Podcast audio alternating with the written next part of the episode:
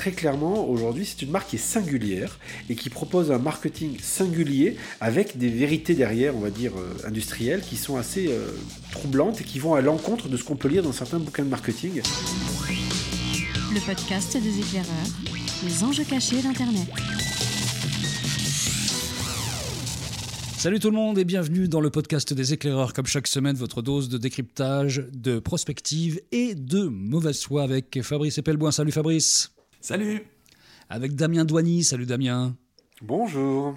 Vous savez que notre baseline décryptage, on le fait régulièrement, on va le faire aujourd'hui encore. Prospective, euh, on le fait aussi très régulièrement. Mauvaise foi, c'est vrai que quand je lis Twitter, j'ai un peu de mal à croire qu'on est sérieux sur le domaine, parce que franchement, notre mauvaise foi, elle fait un peu pitié par rapport à celle qu'on a l'occasion de lire tous les jours sur les réseaux sociaux. enfin, euh, disons qu'il y a des grosses marges de progrès quand même. Ça, on peut aller très très loin. On peut faire hold up sur la mauvaise foi, mais on en est encore un tout petit peu loin.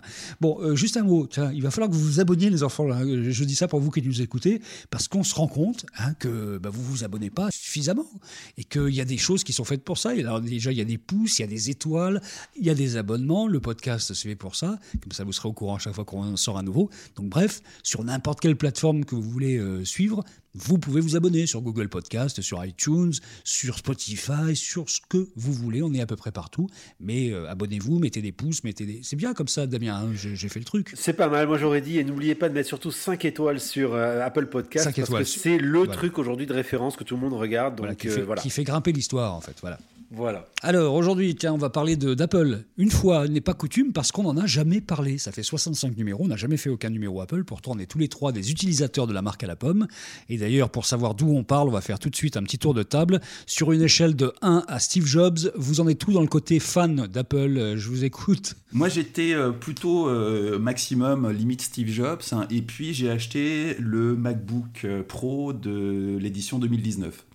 Et là, euh, je t'avoue que ça fait un an que j'ai cette machine. Et mon, mon, amour pour Apple a, fondamentalement euh, baissé, mais très très nettement baissé. Et pour une raison très con, c'est le clavier. Le clavier est une daube sans nom. En plus, en général, quand j'achète ce genre de machine, l'idée c'est de l'acheter pour un bon bout de temps. Donc j'ai pris euh, le haut de gamme avec la touch bar, gavé de mémoire, tout ce qu'il faut. Et alors, la touch bar, c'est n'importe quoi. Ça te distrait en permanence. Tu n'arrêtes pas de, t'énerver contre cette touch bar.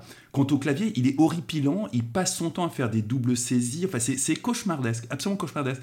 Ce qui fait que ça, ça, impacte énormément la relation à la machine. Et franchement, ça a vraiment abîmé ma, mon, mon rapport à Apple. Pas au point de passer sur Windows.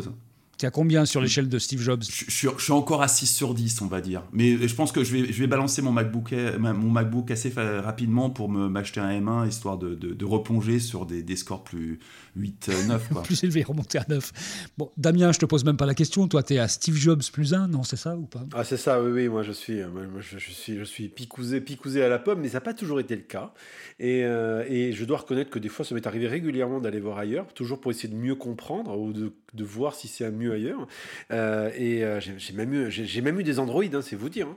Mais, euh, mais vous vous rendez compte quand même que quand on rentre dans leur mécanisme de pensée et leur schéma de fonctionnement, qui d'ailleurs n'est pas adapté à tout le monde, hein, eh bien, il y a une certaine, un certain confort et une certaine plénitude qui s'installe et qui fait qu'en fait, on est bien. Voilà, c'est là où ils sont très très forts. Mmh.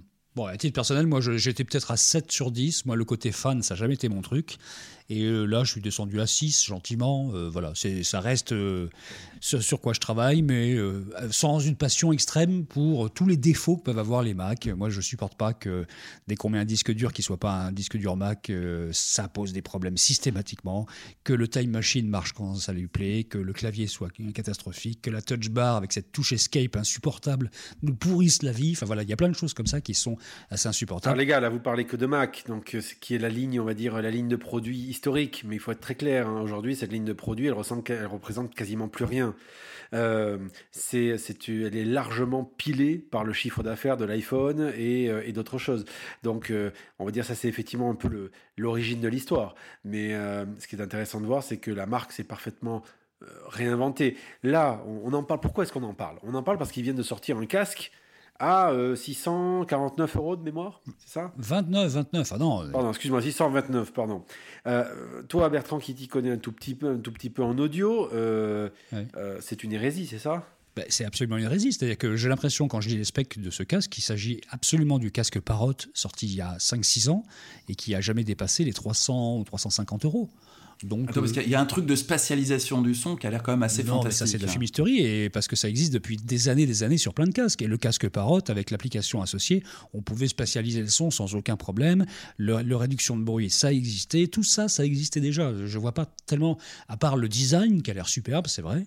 Mais euh, franchement, les casques Parrot et d'autres d'ailleurs euh, sont euh, là-dessus, sur ce marché-là, depuis très très longtemps, des tarifs beaucoup plus acceptables. J'ai un peu de mal à voir où l'histoire. Ouais, moi, moi j'attends d'essayer quand même parce que j'avais à peu près la même réflexion sur la HomePod. Et puis j'en ai acheté une et il faut avouer que c'est totalement bluffant quoi. Donc j'attends de voir, j'attends de voir. C'est, oui, oui, ça, ça surfe sur le fait que les gens qui utilisent les AirPods sont absolument euh, fan de ça, vraiment satisfait. D'ailleurs, tu en as sur les oreilles, euh, Damien, parce que le son est absolument euh, génial et puis le, côté pratique et petit de, l'histoire. Donc c'est vrai que ça surfe sur. C'est pas pour rien que ça s'appelle les AirPods Max. Hein. Vraiment, ils se sont dit, il faut qu'on arrive à avoir quelque chose de supplémentaire qui soit encore plus un marqueur social, parce que là, pour le coup, se balader dans la rue avec un casque AirPod Max à 629 euros, faut vérifier dans quel quartier on circule. Hein. Alors, le, truc, c'est ça. Donc, en fait, ce qu'il faut, si on, aujourd'hui, on voulait décrypter un peu le marketing d'Apple. Hein. et euh, ce qui est intéressant de comprendre, c'est comment ils peuvent lancer un truc comme ça en se disant ça va marcher ou pas marcher. Ou, voilà. Ce qu'il faut avoir en tête, c'est que globalement, effectivement, la marque Apple est une marque qui se positionne comme premium. Donc, autrement dit, une marque qui se veut plutôt sur le haut du panier. Moi, j'appellerais ça du premium accessible. Je, m'explique. Euh, euh, tu peux rentrer dans un magasin Apple sans avoir le sentiment d'être de ne pas être à ta place. Hein. faites ça dans une, dans une, boutique de luxe euh, et vous aurez peut-être la sensation des fois de ne pas être à votre place.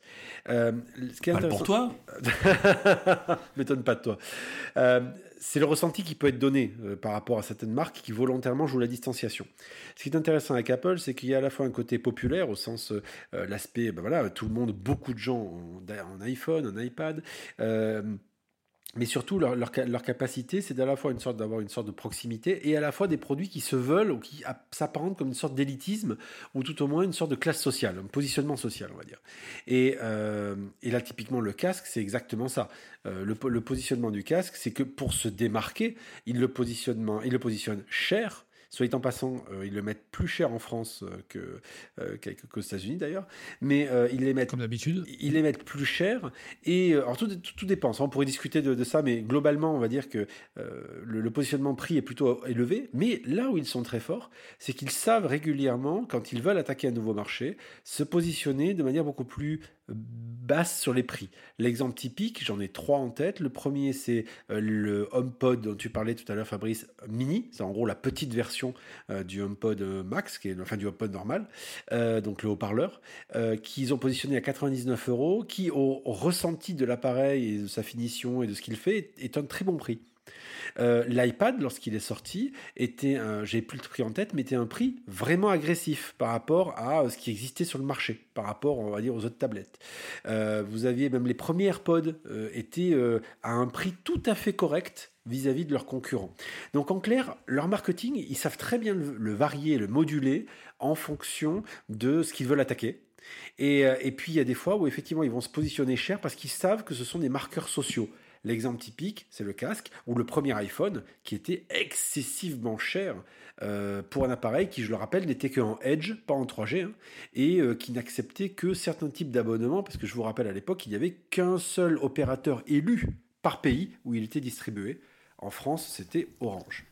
Fabrice, t'es sensible à ça ou pas À ces arguments? Alors oui, oui, oui, je, suis assez d'accord sur cette dualité d'Apple. Hein. Euh, j'ai aucune idée si ce casque est totalement hors de prix ou si au contraire, hein, euh, il s'agit d'un casque qui en temps normal vaudrait 2000 euros, parce qu'il y en a des casques à 2000 euros, et qu'ils ont réussi par une prouesse technique à faire ça à 650. Euh, j'attends vraiment d'essayer. Et puis par ailleurs, euh, j'ai pas ta connaissance sur le son, donc je, serais bien incapable, très honnêtement, de faire la différence entre un casque à 500 bah, il faudra, il faudra évidemment l'essayer pour voir ce que ça donne. Sonne, ça ressemble quand même, le, form factor est très très proche des Bose d'il y a quelques années quand même, ou des Bose même assez récents, donc ça c'est déjà une chose. Et puis après, qu'est-ce qui se vend en matière de casque aujourd'hui? Il faut bien regarder qu'il y a euh, dans le, le casque est aujourd'hui un marqueur social très fort, et que les casques Beats par exemple, qui ont envahi la planète il y a quelques années, étaient des horreurs à écouter. Franchement, il faut écouter euh, euh, de la musique de discothèque pour avoir à peu près un sentiment d'écouter de, la musique là-dedans. Enfin, c'était une horreur absolue les casques Beats. Donc en fait, le son n'est pas nécessairement ce qui est recherché le plus dans euh, pas mal de casques. Hein. Là, pour le coup, je pense qu'il y aura un bon son, il y aura le côté marqueur social, donc il y aura pas mal de choses. Et ça sera un truc à jour, mais ça sera à jour je pense, j'ai du mal à imaginer mieux que, que ce qu'a fait Bose, euh, voilà, ou même ce qu'a fait Parrot. Dans ce qui est intéressant, Fabrice, euh, Bertrand, dans ce que tu dis, c'est qu'il y a déjà cette dimension-là que, paradoxalement, dans un casque, dans un casque de son, c'est pas forcément le son qui est euh, le plus important. Et, je reprends l'exemple de l'iPhone, le tout premier iPhone. quand il est sorti, vous avez certainement vu, sinon vous la trouvez sur YouTube très facilement, l'ancien PDG de Microsoft qui rigolait en disant que un appareil qui coûtait, je crois, 800 dollars à l'époque, dans lequel on pouvait pas changer la batterie, on pouvait pas mettre de carte mémoire et qui n'était que Edge, est-ce que ça allait se vendre? Euh, eh ben voilà, l'histoire lui a montré que oui, ça se vendait et même c'est devenu un best-seller. Donc ça veut dire que typiquement, dans le cas de l'iPhone aussi, tout comme le, le, le, casque, finalement là où Apple est super fort, c'est de trouver le petit quelque chose qui va faire que tu vas pas t'intéresser que à la fonction première de l'appareil. L'exemple typique, c'est la question de l'écosystème. Euh, quand vous êtes entièrement équipé en Apple, ben, tout ça fonctionne super bien. Euh, Samsung essaye de reproduire ça, euh, mais moins bien. Donc autrement dit, vous faites, vous voulez chercher des appareils entre eux, ils vont se répondre entre eux, ils vont basculer par exemple automatiquement entre eux, typiquement les AirPods. si le téléphone sonne, si tu écoutes de la musique sur ton, sur ton Mac et que ton téléphone sonne, etc. Il y a toute cette logique d'écosystème qui est très très forte et qui fait qu'elle elle est captive lorsque vous êtes dedans, eh bien, vous avez du mal à vous en sortir parce que c'est confortable et ça fonctionne bien. Ah, c'est la prison dorée par excellence, Apple. On a quand même du mal à comprendre parfois le, marketing d'Apple parce qu'ils sont arrivés très souvent, et c'est ce qui fait le génie d'Apple, grâce à Steve Jobs, sur des océans bleus, c'est-à-dire des univers où il n'y avait rien, la tablette par exemple. Ils ont vraiment ouvert le champ de la tablette, ils ont ouvert le champ du téléphone, vraiment de façon forte, avec des produits très très novateurs. Et là, euh, ils sont positionnés de façon intelligente. Mais là, quand ils arrivent sur un océan rouge vif, comme celui des casques, c'est assez étonnant qu'ils aillent se positionner très vite en haut de gamme sur un océan rouge vif. Je trouve ça assez bizarre euh, comme, politique. Sinon, le fait d'avoir une, vision premium qui est de toute façon, dès l'instant où c'est siglé Apple, quel que soit le niveau de concurrence, ça se vendra. Est-ce que c'est ça l'histoire? Ah bah c'est l'équivalent de mettre deux C entrelacés sur des baskets. Hein. Euh, c'est c'est la même chose. À partir du moment où vous mettez un logo Chanel sur des baskets, vous pouvez rajouter 500 balles à la basket. quoi. C'est le même état d'esprit et vous allez avoir des gens qui vont les acheter. Euh, donc il n'y a pas que ça. Mais il est évident que typiquement ils ont racheté Beats. Ah, Beats appartient à Apple. Hein. Tu en parlais tout à l'heure, Bertrand, de Beats. Euh, Beats appartient à Apple. Euh, en les rachetant, ils qu'ils n'ont pas pris les composants de Beats pour faire le casque, hein, parce que franchement. Non, mais en rachetant Beats, ils se sont achetés une marque plus, on va dire, populaire, chère mais moins cher qu'Apple, pour se permettre de se faire une courte échelle sur un marché plus premium. Et le plus dingue, comme tu le disais Bertrand, c'est que ça risque de marcher, alors que le marché est rouge vif. Euh, et c'est ça qui est assez déconcertant, c'est euh, cette capacité à passer au travers les mailles de règles marketing qui, a priori, vous dit ça marchera jamais. Et c'est là où cette marque, elle est vraiment déconcertante et hyper intéressante par rapport aux, années, on va dire, où ils ont failli mourir, et aujourd'hui où ils arrivent à chaque fois à trouver ce que les, Anglo, les anglo-saxons appellent la Midas Touch, donc en gros le fait de pouvoir toucher tout ce qui touche se transforme en or. Euh, ils arrivent à trouver un positionnement euh, intéressant. Mais ça marche pas à tous les coups. Euh, je vais vous donner un exemple. Bertrand, à l'époque où tu m'avais reçu sur le plateau du grand débat du web. Rappelle-toi, j'avais mon Apple Watch. Oui, tout le temps. Oui. Et à mhm. l'époque, je me rappelle très très bien, vous vous êtes tous foutus de ma gueule en plateau, en me disant, mais. Et aujourd'hui encore, aujourd'hui. mais, ouais, mais moi je moins quand même aujourd'hui. En me disant, à quoi ça sert? Ça marchera jamais. Qu'est-ce qu'on en a à foutre de ce truc-là? Et moi, je vous avais dit, d'abord, ils, prennent, ils prennent le temps. Deux, ils sont en train d'ouvrir un nouveau marché, ils se donnent le temps. Et trois, vous allez voir, euh, ça va devenir un indispensable à partir du moment où vous voudriez, euh, vous voudrez, euh, on va dire faire du sport, par exemple, dans toutes les notions, on va dire de, la notion de métrique autour de votre activité personnelle et de la santé. Je vous avais parlé du marché de la santé à l'époque, et je vous avais aussi dit, il y aura le marché de la santé, et puis il y aura aussi à terme le fait que ça pourra remplacer petit à petit le jour où ils intégreront une SIM dedans, le téléphone. Et eh ben vous voyez, euh, aujourd'hui sur le marché de la santé, ils sont à fond, puisque vous le savez certainement, euh, ces montres-là sont capables de mesurer le niveau d'oxygénation du sang, euh, de faire des, de, de, l'ECG, donc de la mesure de d'électrocardiogramme, etc. Et que ça sert, ça sert à sauver des vies. Et, et ça, c'est des vraies histoires, hein, c'est pas des vraies belles histoires du marketing, c'est des vraies histoires. Et deuxième élément fou, ce matin, euh, je suis parti de chez moi sans mon téléphone et ça m'emmerdait parce que j'avais une conf call. Euh, je devais déposer ma fille et je devais ensuite avoir une, une conférence téléphonique. Et bien d'un seul coup, je me suis dit, mais je m'en fous, j'ai ma montre, elle est connectée, ils vont m'appeler dessus et je mettrai mes, je mettrai mes, mes AirPods et je pourrai faire ma, réunion téléphonique. J'ai fait ma réunion téléphonique comme ça dans la rue. C'est dingue. Je, je viens de vous démontrer par l'usage non pas que Apple c'est génial, mais de vous expliquer la, clé de l'écosystème et qui fait que lorsqu'on a la chaîne, et eh ben d'un seul coup, tout ce qui était vécu comme des problèmes devient des solutions. Et c'est ça qui est assez bluffant et troublant. Il y, a un autre truc chez Apple qui est remarquable, c'est que c'est une boîte qui est vraiment dans le temps long et c'est rarissime, surtout pour des boîtes cotées en bourse. Ils sont vraiment dans le temps long. Il y a une stratégie typiquement d'intégration verticale qui date de Mathusalem et qui poursuivent à leur rythme et qui donne clairement des résultats, mais ça, nécessite d'avoir une vision industrielle sur des décennies. Et ça, au final, il y a très très peu d'entreprises aujourd'hui qui, sont capables de dérouler une vision sur le temps long et de l'exécuter de façon, peut-être pas parfaite, mais en tout cas euh, assez impressionnante. C'est aussi l'une des caractéristiques d'Apple. Finalement, la vision de Steve Jobs n'est pas morte avec Steve Jobs, ça continue. Et euh, Dieu sait ce que ça va donner euh, demain, parce que il y, a pas mal de rumeurs sur l'implication d'Apple dans la, voiture autonome. Euh, ils pourraient finalement euh, choper ce marché au même titre qu'ils ont chopé la téléphonie ou la musique. Hein. Il n'y a rien d'impossible pour une boîte qui vaut autant d'argent, qui a autant de, de temps devant elle, parce que cet argent sert aussi à acheter du temps, et qui euh, très clairement a pour habitude d'aller choper des marchés sur lesquels personne ne les attendait. Hmm.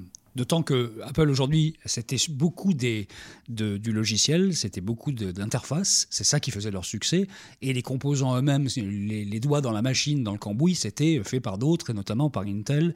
Et là, c'est vrai qu'avec euh, la puce M1 qui équipe les nouveaux MacBook euh, et, les MacBook, euh, et les MacBook Air, il y a quelque chose qui est en train de se passer qui est de l'ordre là d'une petite révolution interne. C'est-à-dire que là, ils sont en train de prendre vraiment la mesure totale de la chaîne. C'est-à-dire qu'ils sont capables de d'aller taper dans le composant directement, ce qu'ils n'ont jamais fait aussi fort que ça, et puis derrière d'avoir la puissance de feu, de faire des form factors différents, d'avoir des, des, applications euh, absolument incroyables, et puis des, des interfaces vraiment bah, Apple. Quoi. Donc là, tout d'un coup, il se passe un truc qui fait que cette marque est en train peut-être de passer à, une deuxième phase de sa vie. Hein. Ah bah, le, processeur, c'est un changement radical, parce que là, s'il commence à chasser sur les terres d'Intel, Dieu sait ce qu'ils vont pouvoir faire demain. Ce qui est intéressant avec Intel, c'est que Intel, euh, c'est les années 70. C'est euh, les années 70-80. Donc en gros, ça remonte à l'IBM PC. Euh, ça remonte à des architectures qu'on appelle x86, qui sont des architectures qui vieillissent plus ou moins. Euh, et en face de ça, il y a un vieux truc, parce que c'est vieux, hein, qui s'appelle la technologie ARM. Et euh, c'est quelque chose qui est très vieux. Et euh, il se trouve que, en gros, c'est une technologie qui est licenciée dans le monde. Donc typiquement, Apple a une licence ARM, comme il y a d'autres fabricants qui ont des licences ARM. Et ce qui est intéressant, c'est que, comme dit Fabrice, c'est une boîte qui se donne le temps long. Et c'est hyper rare. Et tellement de temps long, je vais vous donner un truc, et pareil, je vais ressortir un vieux, un vieux souvenir d'anciens combattants. Quand Fabrice et moi, nous faisions Read Ride Web France, tous les deux, j'avais écrit un article à l'époque, donc il y a une dizaine d'années, euh, sur, euh, on va dire, les premiers processeurs ARM euh, Apple, qui à l'époque étaient on va dire fabriqués conjointement avec une société, puis maintenant ils ont, ils ont intégré le truc, qu'ils avaient racheté. Et à l'époque, j'avais dit à Fabrice, tu sais ce que c'est ça? C'est les prémices de la fabrication d'un processeur 100% Apple. Ils prendront leur temps, mais ils le feront. Euh, et, ça viendra. Et un jour, ça sera sur toute leur gamme. Donc, vous voyez, il a fallu attendre 10 ans. Donc, déjà, preuve qu'on n'était pas mauvais avec Fabrice sur la prospective. Mais deuxième élément, preuve aussi que la boîte, elle se donne du temps et elle a une vision industrielle qui déroule. Et euh, ce qui est hyper intéressant, c'est que le Mac aujourd'hui avait du mal à se différencier par rapport au PC, puisque bon, pas se mentir, euh, les, composants qui étaient dedans, euh, la plupart des, gens disaient ouais, en gros, c'est un PC qu'ils ont habillé avec une jolie robe, mais globalement, on retrouve dedans des composants de PC. Et en faisant ça, en allant chercher le cœur de la machine et en disant nous maintenant, on, on prend tout ce qu'on a appris sur l'iPhone et l'iPad, c'est-à-dire en gros la puissance conjuguée dans un espace restreint avec un, et avec une gestion exemplaire de la performance versus la consommation. Donc ce qu'on appelle la, consommation par, par watt du processeur. Et de la mémoire. Apparemment, ça gère beaucoup mieux la mémoire que. Et la gestion de la mémoire, puisque c'est connu, tous les iPhones ont moins de mémoire que les Android. Ça, c'est une règle immuable, et pourtant, c'est toujours aussi fluide. Donc, vous prenez cette, connaissance qu'ils ont accumulée pendant des années, de savoir en gros faire de la dissipation de chaleur dans un espace restreint où il n'y a pas de ventilateur, où il faut optimiser euh, le multitâche, où il faut optimiser la dépense d'énergie versus ce qui est demandé au processeur, et le tout donc dans un, proc, euh, cette connaissance-là, aujourd'hui, il l'apporte au monde du Macintosh. Et donc ça veut dire, donc au monde de l'ordinateur classique. Et donc ça veut dire que d'un seul coup, qui peut le moins, peut le plus quelque part dans ce sens-là, donc autrement dit, il passe de petites machines à grosses machines, imaginez ce que ça peut donner. Et effectivement, on le voit dans les premiers retours, euh, alors après, il faut regarder en détail. Mais euh, moi, de ce que j'en sais de pas mal de gens qui connaissent bien le sujet, ils me disent, sincèrement, c'est bluffant ce qu'ils ont pu faire, surtout pour une boîte qui, euh, il y a encore quelques années, n'était pas connue pour être, on va dire, voilà, super connue comme Intel sur les processeurs. Et donc, ça pose des vraies questions à un acteur comme Intel qui, lui, a complètement raté la porte du, on va dire, de la technologie ARM. Mais pour revenir à, ce que on disait, Bertrand, l'intégration verticale. Je pense que la clé, euh, de cette marque, elle est là. C'est-à-dire, en gros, euh, paradoxalement, ils sont dans une logique d'artisan. Quand je dis d'artisan, c'est en fait l'idée de dire, nous, on prend chaque composant et euh, on va les optimiser et on va les concevoir et les agréger entre eux pour faire en sorte d'avoir la meilleure, la meilleure manière de faire. Alors, on travaillera avec d'autres jusqu'au moment où on considérera qu'on est suffisamment bon pour pouvoir devenir indépendant.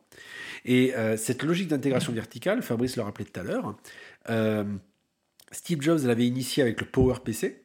La seule différence, c'est que euh, Apple était tributaire de Motorola et d'IBM pour concevoir ses puces, notamment de Motorola, qu'ils avaient plafonné à un moment en termes de performance, que donc ils ont été obligés de revenir vers Intel, euh, qui en plus permettait d'ouvrir la porte à euh, du double boot avec du Windows. À l'époque, c'était la mode. Et aujourd'hui, ils peuvent se permettre de dire, ben maintenant, on maîtrise tout, et vous allez voir ce que vous allez voir. C'est un pari énorme et à la fois j'y crois vraiment très très fort. Je pense que ça va donner quelque chose de extraordinaire dans les années à venir. Ah bah, soyons clairs, hein, tous, les, tous les retours que j'ai pu lire, que ce soit des, des benchmarks assez techniques ou juste des expériences utilisateurs qui décrivent leur, leur, découverte de la machine, sont tous dithyrambiques, absolument tous dithyrambiques, y compris sur l'entrée de gamme, le MacBook Air euh, avec 8 megs de mémoire qui en temps normal sur les précédentes, précédentes générations était quand même 8 gigas de mémoire, 8 gigas, 8 gigas, pas 8 ça ne rajeunit pas. 8 bits, 8 bits. Et là, là, on a pour un peu plus de, de 1000 euros une machine qui a des performances complètement ébouriffantes. C'est, ça a l'air assez bluffant. J'ai hâte d'en essayer une, mais ça a l'air vraiment bluffant. Vous vous rendez compte que depuis 25 euh, minutes maintenant, on est en train de dire du bien d'un sujet? C'est pas normal, ça. On, ne peut pas cracher sur tous les GAFAM non plus. Et il faut quand même aussi ajouter une caractéristique assez unique à Apple, c'est que leur business model n'est quasiment pas lié aux données personnelles. Ça, représente un pouillème de leur chiffre d'affaires, les données personnelles. Donc c'est l'extrême inverse de, boîtes comme Google ou, Facebook. C'est clair que pourquoi est-ce que Apple est dans les GAFAM? Parce que euh, Apple est, y est pour sa puissance de frappe et euh, pour sa force de frappe. Et puis il faut être tout à fait honnête quand même. Euh, ce sont des gens qui ont tendance à vouloir vous amener vers leur univers et à vous y verrouiller. Mais ils le font de manière élégante. En fait, en gros, ils vous disent si vous restez chez nous, vous allez voir, c'est tellement mieux. on, on vous prend pas vos données vous, vous verrez, vous avez des belles machines, ça fonctionne bien, c'est fluide, ça pose pas de problème. Alors oui, notre casque, il fait pas IRS, comme on dit, j'ai lu ça aujourd'hui, euh, high resolution au niveau du, du son, mais on s'en fout. Euh, ah oui, notre ordinateur, il fait pas tout, on est en train de verrouiller, et, pour les gens qui veulent développer dessus, ben, il va falloir maintenant qu'ils montent trois fois pas de blanche avant que notre système euh, accepte de pouvoir installer le truc. Oui, vous pouvez pas proposer tout ce que vous voulez comme application sur l'App Store, l'App Store iPhone, etc., etc., etc. Mais à chaque fois, mais on va vous prendre 30% de votre revenu. Donc oui, c'est ça. Donc très clairement, euh, voilà, ça c'est le côté GAFAM, on va dire, tel qu'on le connaît. Mais là où ils sont très forts, c'est qu'à chaque fois, ils vont vous dire, oui, mais il y a une contrepartie qui fait que. Et c'est pas faux. C'est vraiment pas faux. Euh, donc, euh, donc très clairement, même typiquement leur engagement dans l'écologie, il y a beaucoup de greenwashing. Et puis il y a des vraies choses réelles. Donc très clairement, c'est une boîte qui est assez fascinante pour tout ça et, qui fait que bah, peut-être que à terme, ces positions, je pense notamment à la confidentialité des données, euh, le, positionnement très très fort que Tim Cook a eu là-dessus, euh, peut-être que finalement ça paiera au bout d'un moment. Euh, ça paiera au sens où on vous dira, mais vous savez, c'est du tout pareil. Hein. Soit c'est gratuit et vous êtes le produit, soit vous payez un peu plus cher, ou cher on va dire, mais vous êtes tranquille, tout a un prix, y compris vos données. Et c'est véritablement ce vers quoi ils vont. Bon, bref, on est coincé. On va être obligé d'acheter le nouveau MacBook M1 ou le MacBook Air. On va être obligé d'essayer le casque. Je euh, Je suis pas sûr que je vais acheter le casque, mais, mais clairement, un, M1, je vais en acheter un, là, il n'y a aucun doute. Très clairement, aujourd'hui, c'est une marque qui est singulière et qui propose un marketing singulier avec des vérités derrière, on va dire, euh, industrielles, qui sont assez euh, troublantes et qui vont à l'encontre de ce qu'on peut lire dans certains bouquins de marketing. Et, donc, très clairement, là, ils viennent de marquer à nouveau des points. la question, c'est qu'effectivement, quand quand on met le doigt dedans, est-ce qu'on est happé par la machine? Oui, très souvent. Euh, et est-ce qu'on a du mal à en ressortir? Oui, très souvent aussi. C'est vrai. Donc c'est la contrepartie de l'histoire. Et voilà. Et pour terminer ce podcast on a parlé d'Apple pendant 27 minutes, eh bien on va vous dire qu'il faut aller sur Apple Podcast, des petites étoiles pour qu'on puisse grimper dans le classement. C'est pour dire qu'on est vraiment coincé. Et, dire qu'on n'a même pas été sponsorisé en plus, hein, il faut quand même le préciser. En plus. Ah ben là, je pense qu'ils peuvent nous envoyer un M1 à chacun, ça serait bien. Là, Oh bah oui Monsieur Apple, vas-y, fais péter les M1. Allez, merci beaucoup Damien, merci Fabrice. Et on se retrouve la semaine prochaine pour d'autres aventures. Salut. À la semaine prochaine. Salut.